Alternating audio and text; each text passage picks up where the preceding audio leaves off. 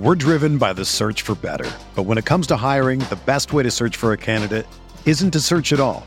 Don't search match with Indeed. Indeed is your matching and hiring platform with over 350 million global monthly visitors, according to Indeed data, and a matching engine that helps you find quality candidates fast. Ditch the busy work. Use Indeed for scheduling, screening, and messaging so you can connect with candidates faster. Leveraging over 140 million qualifications and preferences every day, Indeed's matching engine is constantly learning from your preferences, so the more you use Indeed, the better it gets. Join more than 3.5 million businesses worldwide that use Indeed to hire great talent fast. And listeners of this show will get a $75 sponsored job credit to get your jobs more visibility at Indeed.com slash BlueWire. Just go to Indeed.com slash BlueWire right now and support our show by saying that you heard about Indeed on this podcast. That's Indeed.com slash BlueWire.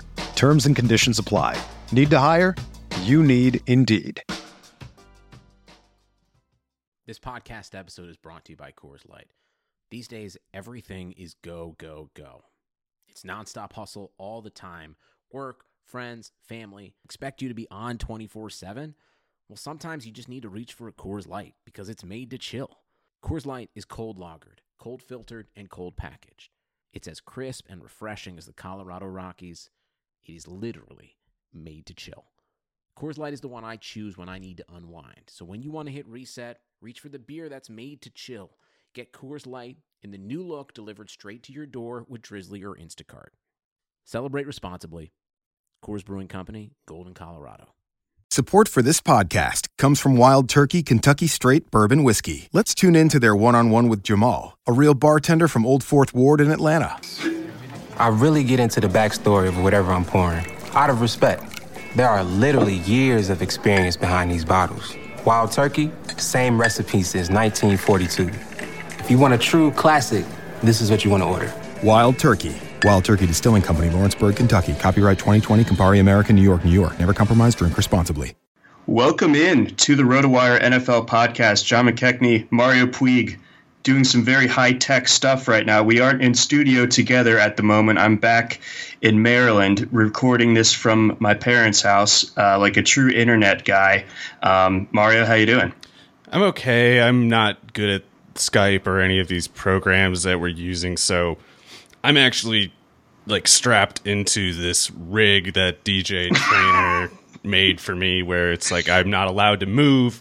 I can move my eyes and and you know I can like tap on tabs to to see different things, but uh, I'm basically we put the entire room aside for me in bubble wrap so that I hopefully don't start it all on fire while you're not here. Because uh, yeah, I, I, don't know what's going on. I'm very frightened and uh, ready to talk some fantasy football. I'm just a, a, floating voice to you right now. Um, but yeah, I'm, so in a, I'm in a very scary like limbo realm and uh, very alarmed. All right. Well, uh, in addition to talking football, I'm going to try to lead you through that back into uh, into the real world here. But uh, all right, let's get started. There's not a ton of huge news uh, items from this week, but there were a couple that we'll get into here, and then we're going to get into Mario's uh, best ball article uh, that came out earlier this week. Uh, so, leading things off, it sounds like Josh Gordon. I, I guess like the the update is there is no update. I mean, it still exists. He's on the Patriots. He's working out, I guess, with like the team or whatever. But uh, we don't have any clarification on his status. But that cuts both ways too. It's like we're not getting a yes or a no as to whether he'll be allowed to play again this year, but he's still around and it you know the longer that we don't have clarification the more anxious you can get about either scenario and as someone who has no Josh Gordon shares I'm starting to get a little worried like maybe I should get a couple just just to hedge against what I've otherwise collected to this point cuz if he does play he's their best receiver aside from Edelman of course will be the most heavily featured, but in terms of the outside wide receiver snaps, Gordon would be better, I think, than Harry. Uh, at least you know year one for Harry, that would be the case. So yeah, I don't don't know whether there's any kind of timeline or precedent that we can look toward to to guess when something might be confirmed there, but. Uh, he's he's not out. I guess that's uh, maybe the main takeaway in the meantime. Yeah, I mean, I guess Harry is sort of the the big uh, sort of not uh, like casualty, I guess you could say here in, in, terms of just him his stock being in limbo. He's going inside the top hundred uh, right now in, in MFLs. Um, so I'm pretty much okay it, with that, but yeah, it's it it's something where I'm I'm kind of holding back on Harry, maybe seeing if maybe that ADP slides a little bit if people get anxious about it, and maybe then it's a better time to buy. But uh, yeah, it's it's we know Edelman's going to get a ton. James White's going to be very busy. Don't know how much there is for a rookie receiver if Josh Gordon is on the field, but if Josh, Josh Gordon isn't on the field, then they almost have to feature Harry prominently. Right, and uh, as it stands right now, Josh Gordon kind of going for free outside the top 200. So I mean, not not really surprising that he's sort of in that lottery ticket uh, type of range. But I mean, that that could tick up as you know yeah. as as the summer progresses. Yeah, I would guess that's going to go up a little bit because if only for it's almost as simple as a lot of people probably forgot that he's there, and now they remember that he is. So uh, he he might be on lists that that he previously was not, and that that probably could push him up a few rounds. But I don't know. I guess as, as long as it's if I can get him in like the 16th or something, then I I'm probably going to pull the trigger. But we'll see if I have the shot. Okay, that makes sense. That makes sense. Uh, moving on to another receiver whose role uh, a little bit less uh, murky, one that's he's in a new spot, but it seems like it's going to things are trending in the right direction for him at the very least, and that's Donte Moncrief in Pittsburgh. Obviously, Juju Smith uh, Schuster being the number one guy there, going to be an absolute target monster this year. I mean, could push for the lead league, honestly, yeah. but Pittsburgh obviously needs to, you know, have some threats on the outside. That's why they went ahead and got Moncrief, and uh, you know, they they drafted Diontae Johnson, James Washington, a, a high draft pick from last year, still kicking around, but it looks like Moncrief has already kind of jumped James Washington in the pecking order here. Uh, you've always always been kind of a Moncrief guy, waiting for him to to really click in and have his full breakout at the NFL level. So, do you think this is the spot where it finally happens for him? I'm still agnostic on it, and and with Moncrief, he's he's just one of those cases where even if he's not particularly good, which I think by now we can say he's not that good, but even so, he's still toolsy and he was very productive actually at a young age at Mississippi, and so when you generally when you have a guy as big and fast as him who produces at the age that he ages that he did the way he did, they very rarely turn out to be complete zeros. And even if they're underachievers, even if they're inconsistent, they'll usually have like a one you know window of their career where they kind of play to the expectations that everyone always had, uh, even if it's a you know flash in the pan one year kind of thing. So it's been a few years and Moncrief hasn't had that year yet, but it's like, why not now? I mean, Roethlisberger threw for over 5,000 yards last year. He's still big and fast on a team that doesn't have much size or speed at receiver. So uh, even Juju, I mean, he's he's of course infallible, but he doesn't stretch the defense really. Uh, he's crafty after the catch, and that's how he makes those big plays that he does. But he doesn't specifically make the safety turn his hips early in a play the way Moncrief can. So if there's deep shots to take, seems like it's Moncrief who's their best option. And uh, with that said, we'll see where his price settles in at. I don't really know what to expect. I mean, this isn't. I should mention. I guess it was Mark Kaboly of the the Athletic that made this observation. So uh, I feel like it's not necessarily big news. Like I think there there might have been indications that Moncrief was the likely wide receiver too anyway, and it's just because of one of those things. Like he's uh, 26 or 27 now. Uh, James Washington is a second year receiver who really struggled last year, and it's even if Washington you know turns it around, it's just hard for a second year guy to compete with a veteran uh, with the tools that Moncrief has. So. I, I don't know if there's anything new. I don't know if we can expect the ADP to shift, but I I guess uh, it looks like it was 167 about in draft uh, ADP in June. I guess that could go more toward like the 14th, 13th round. And at that point, I don't know if I really want to buy more. I have a few shares of him, but uh, I don't know. We'll see. If, if in training camp he has glowing reviews, if Roethlisberger says like he's my best friend, then I guess I might have to be willing to pay more in like that 10th round kind of range. But in the meantime, him being the wide receiver too doesn't mean that he'll become, you know, what Juju was last year and Juju becomes Antonio Brown because that could just be a more crowded offense than people anticipate. Okay. Uh, Jaylen Samuels, if he's going to get involved, some of that's probably going to be as a receiver. So, uh, like as an actual lining up in the slot or outside playing wide receiver. and uh, that would probably be at Moncrief's ex- uh, expense to some extent. James Washington, I don't think is going to be disappearing from the team or anything.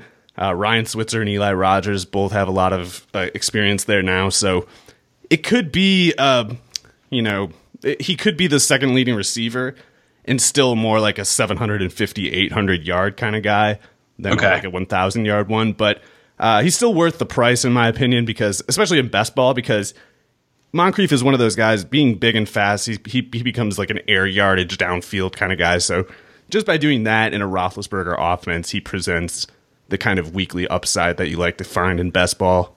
So basically, you're kind of seeing a situation where the the usage tree uh, and the target tree uh, for Pittsburgh kind of expands. Whereas last year, I mean, Roethlisberger didn't have a ton of reason to go away from guys like Antonio Brown and Juju. But now this year, I mean, Juju's the one super proven guy, and everyone else just kind of like is is going to be fighting for those targets otherwise. So I mean, we could see you know receivers two through five kind of have similar ish target volume and production. Yeah, I mean Moncrief could run away with it too, but it could just as easily with with a paradigm shift like this. Pretty much everything is up for negotiation, and so Juju could become the. I mean, he will become the Antonio Brown in the offense, but the former Juju role might get cut into two instead of just going to okay. the next guy. So uh, we'll see. I mean, if they just don't feature Samuels much this year, if it's pretty much just James Conner and, and Samuels isn't doing that much, or if uh, if uh, but yeah, if, if, if both Conner and Samuels are busy, some of that has to come out of uh, either like Vance McDonald's target share or Moncrief's, and McDonald's been there a little while, so he he seems to work pretty well with Roethlisberger. I would generally bet on him. Uh, having his workload more more assured than Moncrief, but you never know. And uh, they, the answer could just be all three of Juju, McDonald, and Moncrief go off, and still uh, Conner and and Samuels are both featured. But uh, it, at the very least, it's one of those things where, like Samuels is a problem for Washington in addition to Moncrief, something like that. Like somebody, uh, somebody's going to get the short end of the stick, of course, and. I don't know. It just it's uh, you know as much as Moncrief has all these tools and this experience that Washington and Diontae Johnson don't. He also is new to the system, so uh, there there could just be like a jump ball utility for him that he does where the you know the system knowledge isn't that important, but it also could matter. So uh, it's it's hard to take that much for granted with Moncrief as as much upside as there might be. Uh, with that said, at this price, I think the risk is more than baked into it. Uh, we'll we'll see how high it goes though. Okay, and then just rounding things out here, uh, looking at, at your general portfolio of, of the drafts you've done thus far, how much James Washington do you have? How much more are you interested in acquiring, especially at his current price? Where it look, you know, looking at RotoWire's ADP that pulled in from the MFLs, he is going significantly higher than, than a guy like Moncrief right now. Yeah, I have no Washington shares, and I don't plan to pursue any. Okay. I think he's one of the most obvious, just terrible ideas in the ADP right now. okay, I I, I kind of got the sense that that's like what you were saying without directly saying it, but I, I wanted it wanted it to get it out there. Um, so let's let's shift gears. Let's go to Jacksonville. Um, some not so great news regarding Marquise Lee and his recovery. Obviously, he tore his ACL during training camp last year, and it looks like he could start the season on the pup list. So that that obviously uh, bodes poorly, and especially you know for for him being close to a year out in his recovery, uh, still potentially needing to miss a good chunk of the season, uh, that kind of changes the picture as far as uh, this Jaguars receiving corps goes. Yeah, and I don't know what we can expect with his knees recovery because he might be his own case with what he's looking at because he had some PCL damage in addition to the ACL, mm-hmm. and that might be the reason that he's not ready to go yet because he, it was it was late August. It wasn't more than a year that we're at, but when you're at this point, he you should basically, you know, 11 and a half months or whatever from an ACL tear. Nowadays, you should be pretty much ready to go.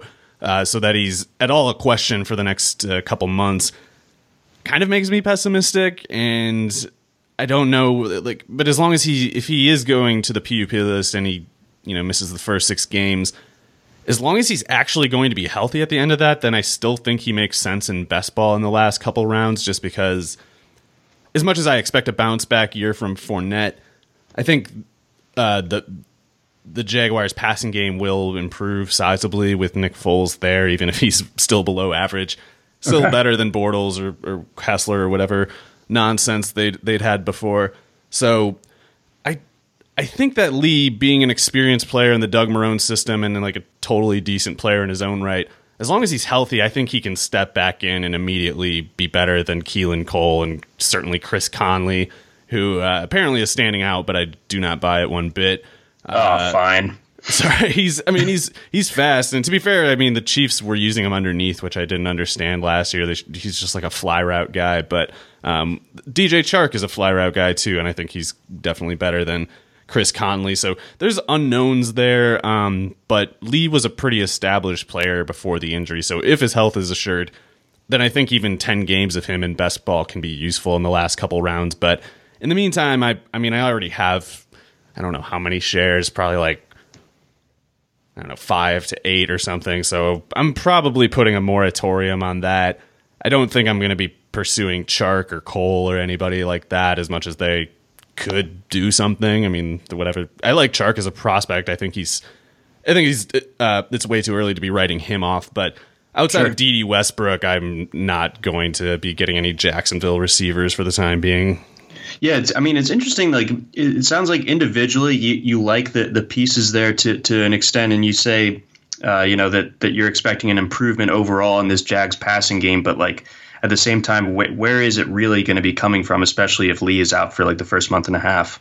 Yeah, Cole, I mean, he had a nice stretch two years ago. He could step right back in. Uh, Westbrook was their main slot guy, though, and Cole, I don't know if he has much of an outside skill set, so maybe Westbrook's blocking him. Maybe Chark and Conley are the outside receivers, in which case that just sounds like a big workload for Dede Westbrook to me because as much as I still think Chark is good, even the things that he was convincing about as a prospect kind of conceded, you know, he's one dimensional. He's pretty much a fly route guy. But, oh, yeah. Uh, I don't know. We'll see. He, he could do something, but I, I think for the meantime, if, if Lee is out, then Dede Westbrook could be looking at 10 targets a game or something like that. Oh, well, that certainly uh, becomes a, a, pretty useful uh, asset to have in your arsenal there. Um, so let's uh, let's shift gears to your article. You've kept things rolling on your best ball journal. Uh, this one posted a little bit earlier this week, uh, and you kind of led things off uh, talking about how the the top tier of the running back crop is starting to really solidify here. Um, so let's get into that specifically with, regarding McCaffrey's slight ascension and David Johnson moving around to the top five as well.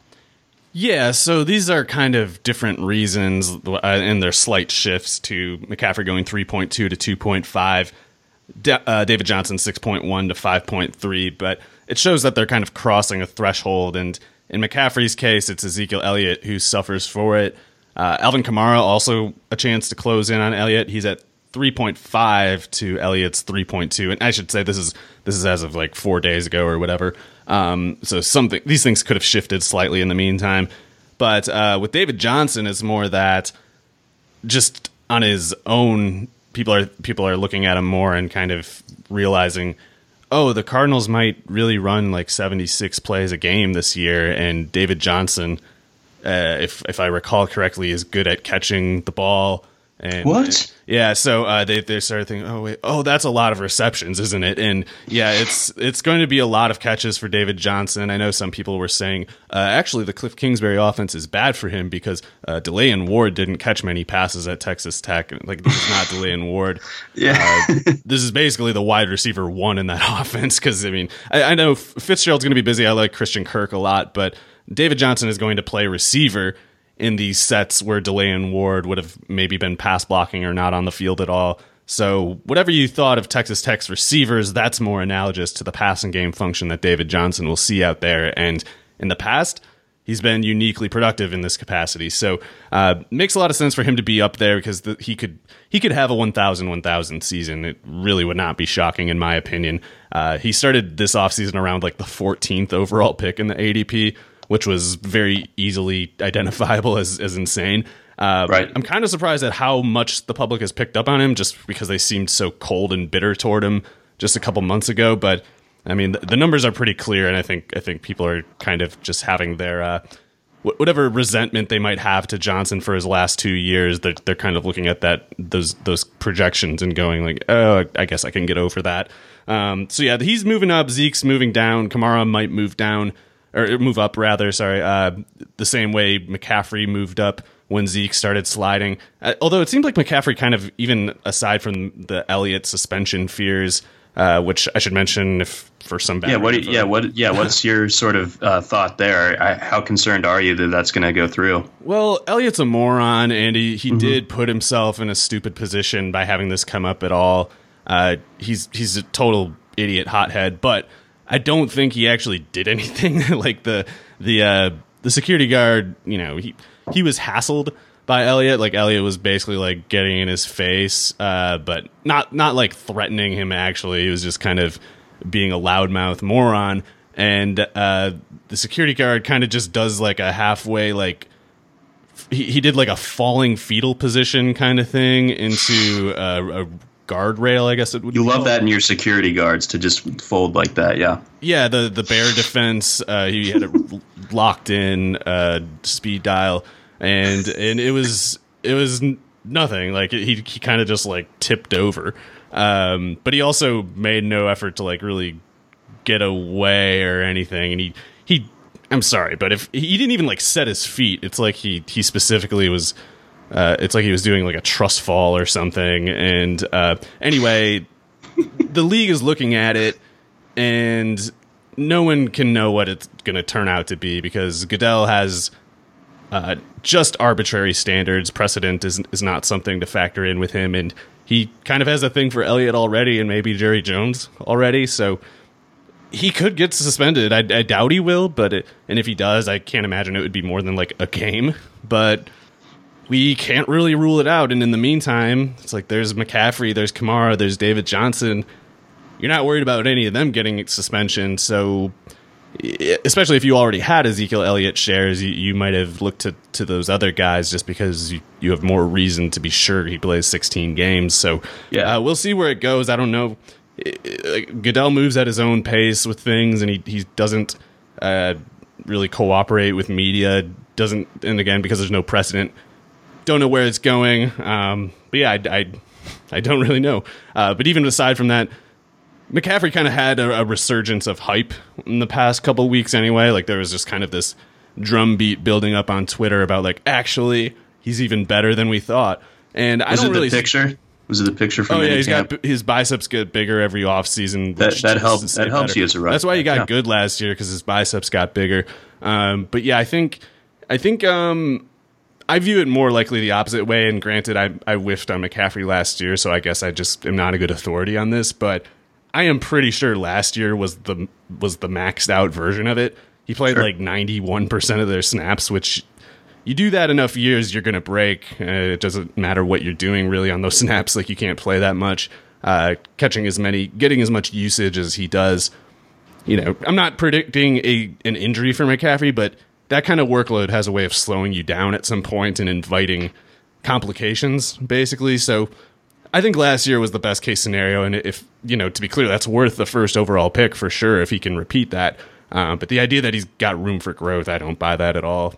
Okay, that, that that makes sense in this in the idea that he's potentially or last year was like the completely topped out version, but still worthy of, of it of a yeah. high pick, obviously. But uh, topping those numbers going to be uh, tough for him to do. Um, let's move on. Uh, Damien Williams. It seems like things have kind of uh, gone in the right direction uh, for him as well. You kind of had the sniff out earlier that the, the perceived competition uh, between Carlos Hyde and, and the and the two rookies, one of whom has been cut uh, already in James Williams. Um, I, side note, we'll get to James Williams in a second, actually, but uh, with Damien Williams, seems like things are going in the right direction. Uh, you know, kind of give us your your primer on that.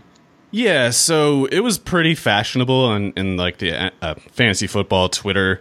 Uh, at least some corners of it following the draft, specifically uh, the selection of Darwin Thompson, who we both like, and James Williams signed as an undrafted free agent. There was a bunch of these people saying, "Oh, that's it for Damien Williams, man. He's done. And it's like, it's what do you did? What the sixth round pick from Utah? Like, I like Darwin Thompson, but he's not even as good of a prospect coming out of Utah State as Kerwynn Williams was. And if Kerwynn was on the roster, would if they signed him, would you have gone like, oh, sell your Damien shares? That's it.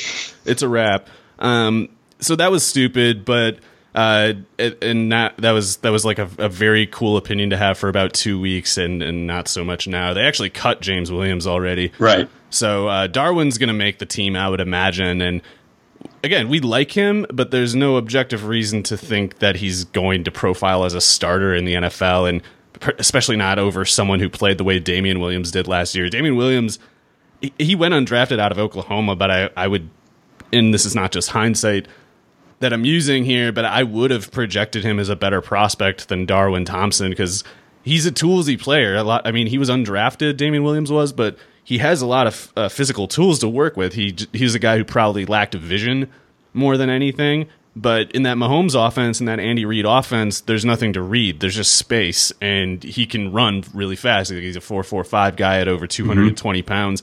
Always been a really good receiver. So the system maximizes his strengths and basically removes his limitation. Uh, you know, in any other offense, yeah, Damien Williams is probably averaging like 3.8 yards per carry because he just kind of runs into people. But with Mahomes spreading the field the way he does, he it said runs into field. And once he's there, he's fast, and once he's moving, he's still 220 pounds. It's it's it worked last year for a reason. It wasn't a fluke. It all mm-hmm. adds up to me.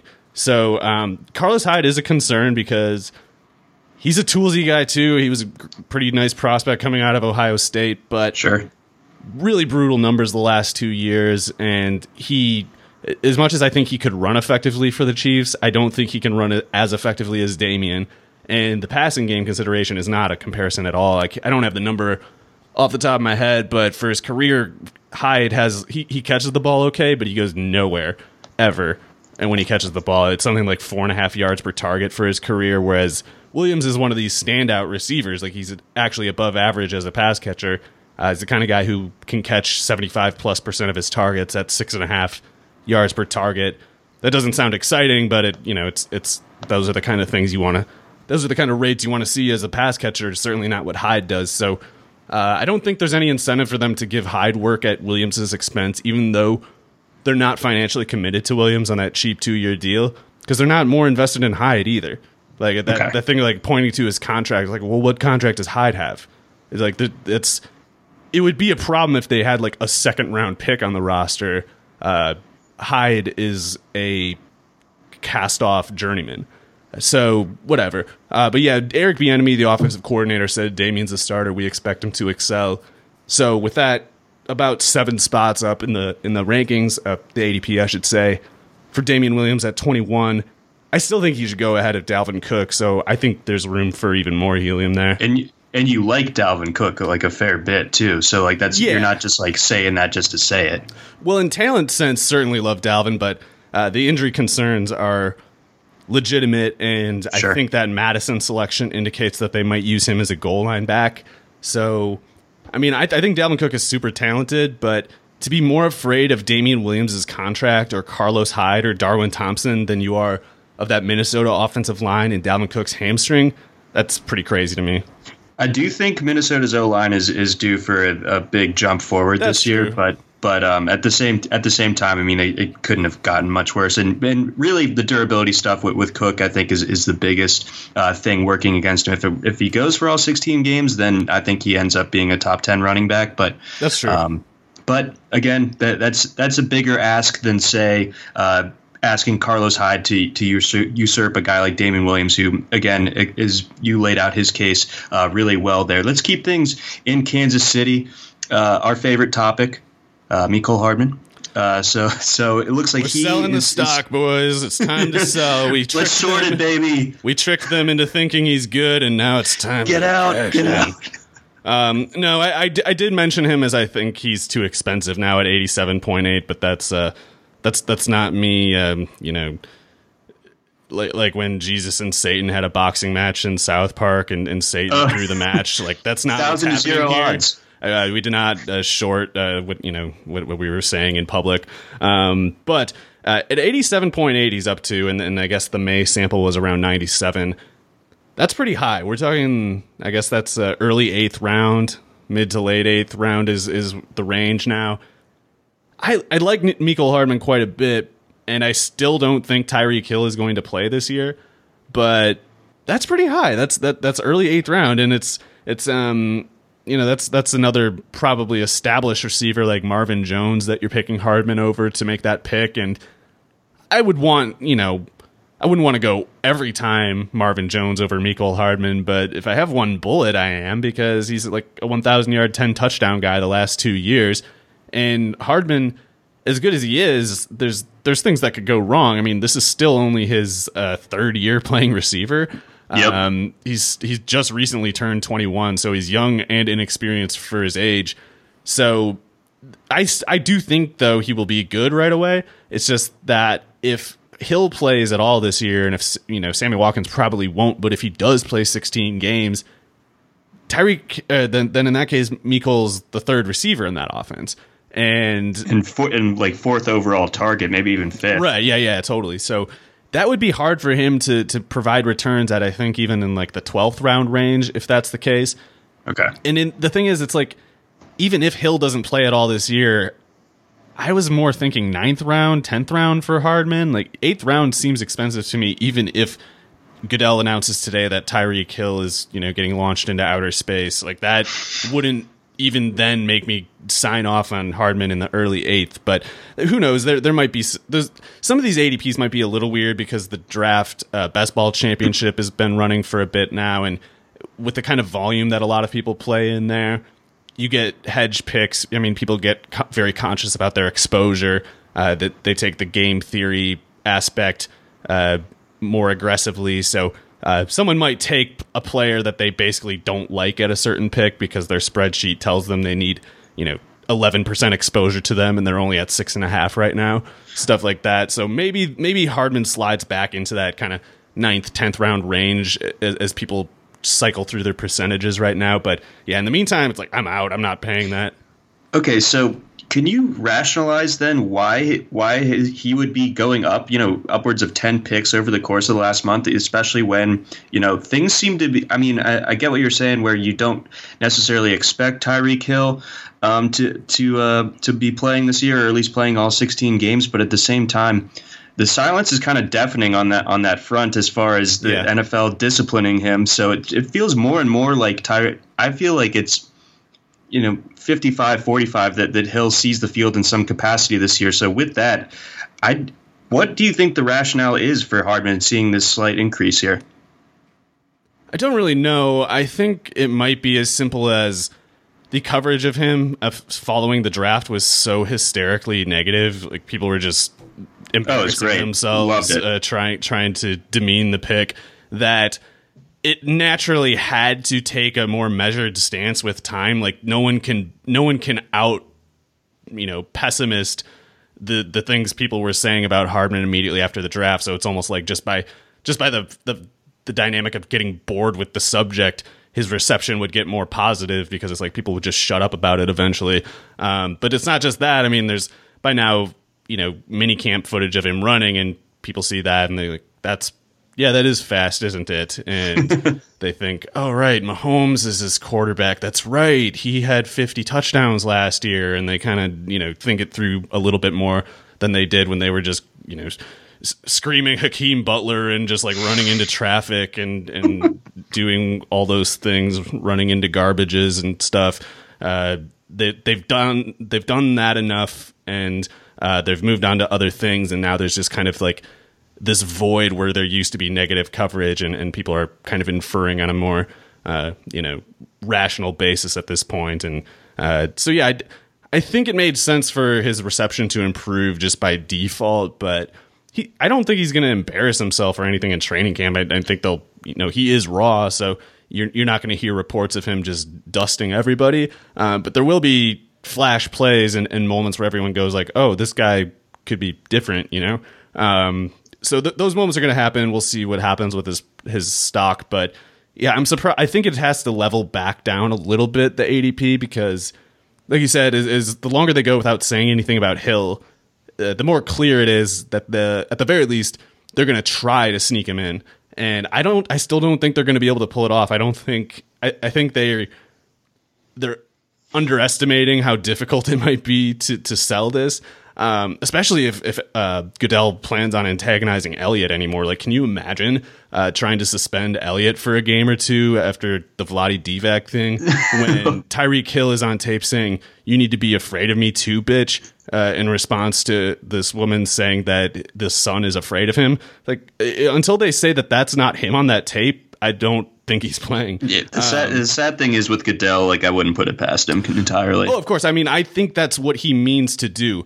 I just think it all might hit the fan a little harder than he thought ahead of time, and I think he- Okay. when that kind of public scrutiny comes out, I think he'll he'll cower and be like, uh, uh, you know, this guy that was this guy's idea, and you know, just uh, you know, have some other uh, Weasley way of, of reversing his decision without without uh, admitting, you know, his basically bad intentions.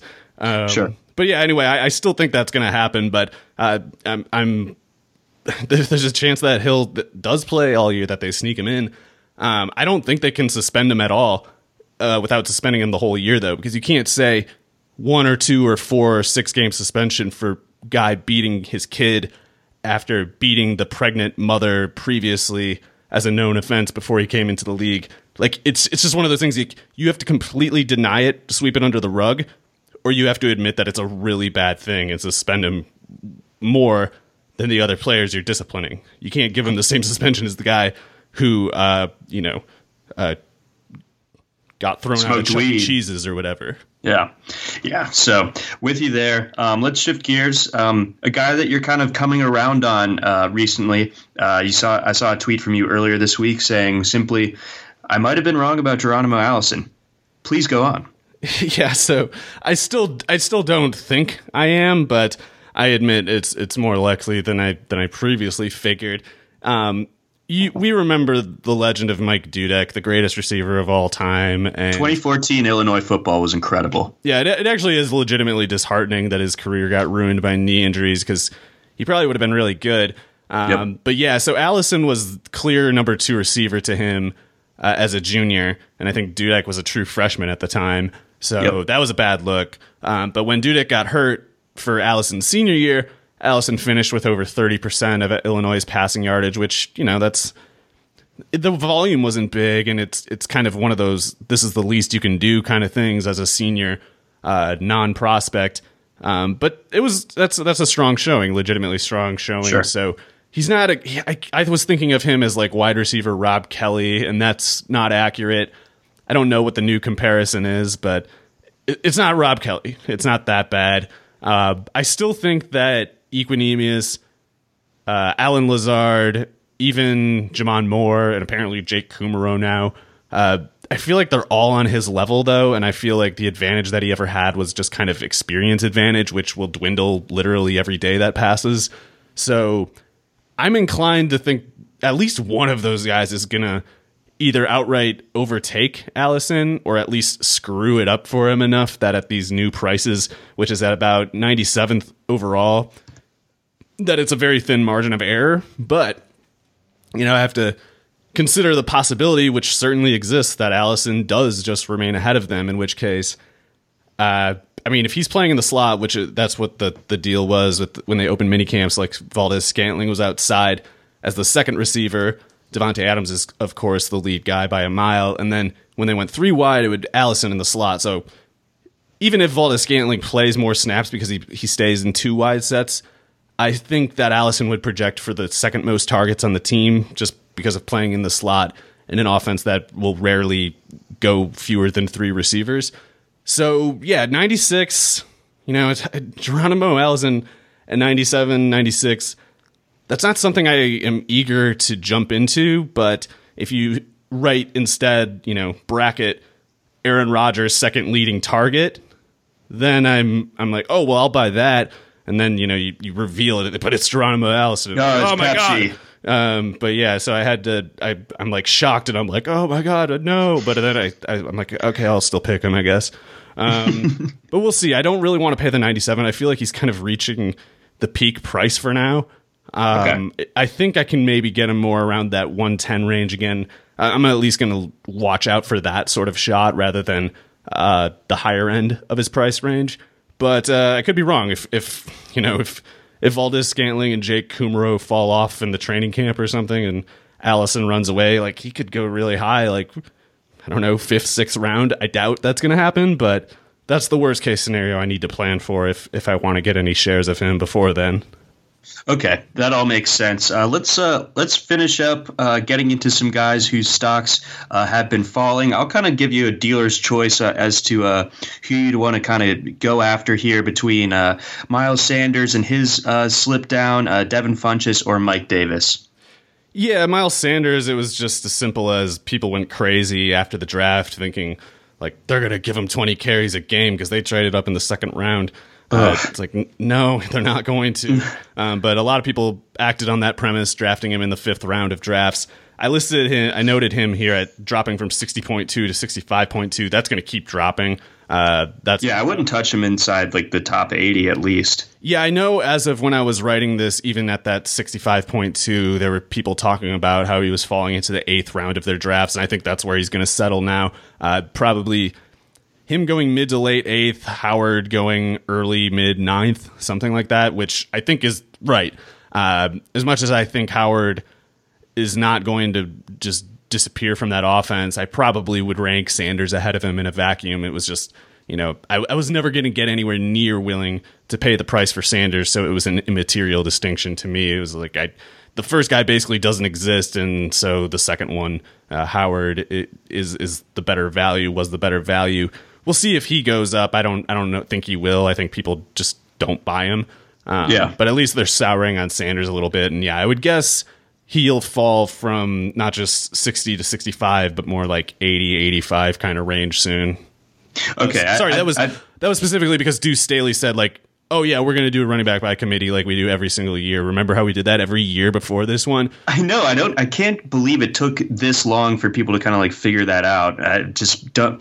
The the Philadelphia backfield has been just kind of a black hole for fantasy in my mind, pretty much since Pederson got there, and like it's it's it functions really well like as a whole. Yeah. But like in terms of fantasy, like it's it's you're really just kind of guessing. Yeah, I saw some people saying like, well, that's just because he had bad running backs before, and it's like that's not a reason for a running back by committee. You'd still have every reason to just pick one guy if he's better than the next two. Like you don't make your running backs who are bad better by having them play less. That's not a thing. Um, but the the other thing, that, and they were saying, you know, well, with Sanders there though, this is this is like now they got a blue chip prospect and they're gonna feed him. And it's like Jay Ajayi was there, and I think the first or second week off of the practice squad as an undrafted rookie, Corey Clement would get rotated in for Ajayi in the red zone of game opening drives. So the that they did it for quality reasons rather than like a philosophically dictated strategy of rotating for the sake of rotating. Uh, like, like I just don't know what anyone was looking at with that. So, um, but yeah, they they rotated in Clement at Ajayi's expense. What makes you think? That Sanders, even if he's the lead guy, which there's no reason to take that for granted, why are you so sure he won't get rotated out for Smallwood or something like that in the opening drives? Like, what if he's not the red zone back and he's still just getting like 10 carries a game or something? Like, that's more realistic than the optimist the optimistic scenario in my opinion. So I don't want to draft Sanders until like the 10th round. Um, probably 1A, 1B kind of thing with Howard. And uh, so, yeah, I doubt I end up with much of either, but still looks more likely that I get Howard shares than Sanders ones. Okay, that that makes sense to me, and yeah, Sanders is definitely like on my fade list uh, for for this year for for the reasons that you uh, laid out there. Uh, let's round things out here. Uh, let's get into Devin Funchess, who's dropped about uh, twelve or thirteen picks roughly over the over the course of the last month or so, going from uh, around pick one hundred four to pick 116, 117 now. So you're kind of confused by by this development yourself. Yeah, I'm guessing the best explanation that I have is that when Funchess signed with the Colts in free agency, the press was just negative. Like everybody was just like, "Oh, he sucks. Why would they do this?" And look how much money because it was like a one year. It was it was basically like a funny money kind of thing, like one year nine million or something, where it's uh, you know they were they were willingly inf- overpaying him this year so that he wouldn't demand a second year on the contract. That's that's all it was. But people kind of freaked out at the dollar amount on on the average per year basis, and uh, so it was it's kind of almost like the Hardman thing where I almost wonder if well there was of course like the team tried to spin it like Reich came out and said like oh my god he looks so good and uh, whatever the somebody else was with the team maybe it was the GM saying just oh you get Devin Funchess is is going to be the president actually and you know they're, they're just saying all these overly you know effusive praise of him. But even if they hadn't said those things eventually people would have gotten bored with complaining about the signing and his ADP would probably benefit just from like that void of negative reception. Um, so I'm guessing, you know, there were a bunch of these people who had like a sour opinion of him. They heard heard Reich and whoever else it was saying all these positive things about Fungus, and they thought like, all right, well, I, you know, begrudgingly they end up buying just because just you know in case they're wrong about the first suspicion, and uh, it's like maybe they've got their fill of Funchess hedges, and now they're just kind of looking other places, and uh, that might explain why it's just people like me who were drafting him the whole time who are who are still picking him because like everybody's kind of had enough for now. Because otherwise, I, I, there was no new information. It's not even something like you know Parris Campbell looks awfully good in mini camps. I mean, as far as I know, he has, but um, right. there wasn't even like a, a big hype item. There wasn't some tout saying like, I'm fading Funchess and I'm going with Parris Campbell like that, or maybe it happened and I just didn't notice. I don't know. Um, but the, when you see a market shift like that with nothing actionable happening in between the two points, it's generally uh, one of these two points. Everybody was wrong, and I think it's the second one. I think he was worth the the 100 overall kind of pick range, and if he's falling toward like 115, 120 I'm just going to keep buying because as much as I like Parris Campbell, and I do like him more than most people did, I think, before the draft, um, I think they have different functions. And I think in the meantime, Campbell's more of a problem for Nyheim Hines. And Funchess' problem, if he's going to have one, is Ebron. But I think Funchess mm-hmm. is the problem for Ebron instead. Okay, all right. I, I think uh, I like the way uh, that you put that. Um, do you have any other uh, parting shots before we wrap things up here? Uh, similar to Funchess, I got to keep buying Mike Davis even though I have too many shares because uh, people are getting really revved up about David Montgomery, and I, I, think this might even be because it's coinciding with the fall of Sanders. Like, there's just this there's this hole in our souls where we need to have some rookie that we're hyping, uh, feeling like we're ahead of the curve on or something. What, what, was the what was the the take recently that we were laughing about oh, Montgomery? Brad, over- Brad Evans said he would take David Montgomery over Leonard Fournette, which okay, it's like I, I can kind of see it from like the cash game sort of logic angle because it's like, well, I guess I'm more confident in Montgomery playing 16 games than Fournette, but I also think Fournette could do more in uh, six or eight games than Montgomery might do in 16. So, uh, and part of that's because Mike Davis, uh, he's a journeyman, he's not remarkable, but if you look at his objective production and athletic traits and compare it to Montgomery, you can't sell yourself that Montgomery's actually better. And Mike Davis was a fourth round pick, so like Montgomery being a third round pick, it's like even the pedigree angle doesn't make a slam dunk case there. So uh, the Bears are obviously more committed to Montgomery. He's a third round pick they traded up for, whereas uh, Mike Davis is on a two year, basically no penalty kind of contract. But he ran pretty well last year. He was a totally decent prospect coming out of South Carolina. He's faster, he's quicker. Uh, he might be he's he's he's like a lower center of gravity and and as similarly heavy as Montgomery. So I think he's going to be totally good, and he's a good pass catcher. I, I, I don't expect Mike Davis to be making you know my teams. I don't think he's going to be a league winner. I do. I am pretty sure though he's uh, good enough uh, to screw things up for the Montgomery shares at his elevated price, which is all the way up in the fourth round. He's even going ahead of somebody like Phillip Lindsay, which is just crazy to me. Um, but yeah, Whoa. Mike Davis necessarily had his stock fall as people are getting more sold on David Montgomery, and that's that's valid logic there. But that there's the false premise I think that Montgomery was going to do whatever it is that they think he is. Like I, that's the part I disagree with, and uh, falling toward the 180th pick, it's like come on, I, Mike Davis could start six games this year. You know, like that's that's a pretty easy sell for me when the price is that low. Yeah, I, think so too. All right, so that's going to wrap things up. Uh, for today's show. We'll be back in studio together. Hopefully, the, the audio on this uh, sounds good. I'm sure uh, DJ will work his wizardry to make this uh, sound good. But for Mario Puig, I'm John McKechnie. Thanks for listening to the RotoWire NFL podcast. Everyone is talking about magnesium. It's all you hear about. But why? What do we know about magnesium? Well, magnesium is the number one mineral that 75% of Americans are deficient in. If you are a woman over 35, magnesium will help you rediscover balance, energy, and vitality. Magnesium supports more than 300 enzymatic reactions in your body, including those involved in hormonal balance. From functional medicine doctors to mental well being and female hormone experts, we all know that magnesium is the one mineral to improve all aspects of well being and health. But which one? Magnesium Breakthrough from Bioptimizers, the trusted choice recommended by leading experts with seven best absorbed forms of magnesium to ensure your body receives the support it needs for overall well being. Go to bioptimizers.com slash balance today and use code BALANCE10 for 10% off. Support your journey to wellness at B-I-O-P-T-I-M-I-Z-E-R-S dot com forward slash balance. Magnesium Breakthrough from Bioptimizers, your foundation to optimal health and vitality.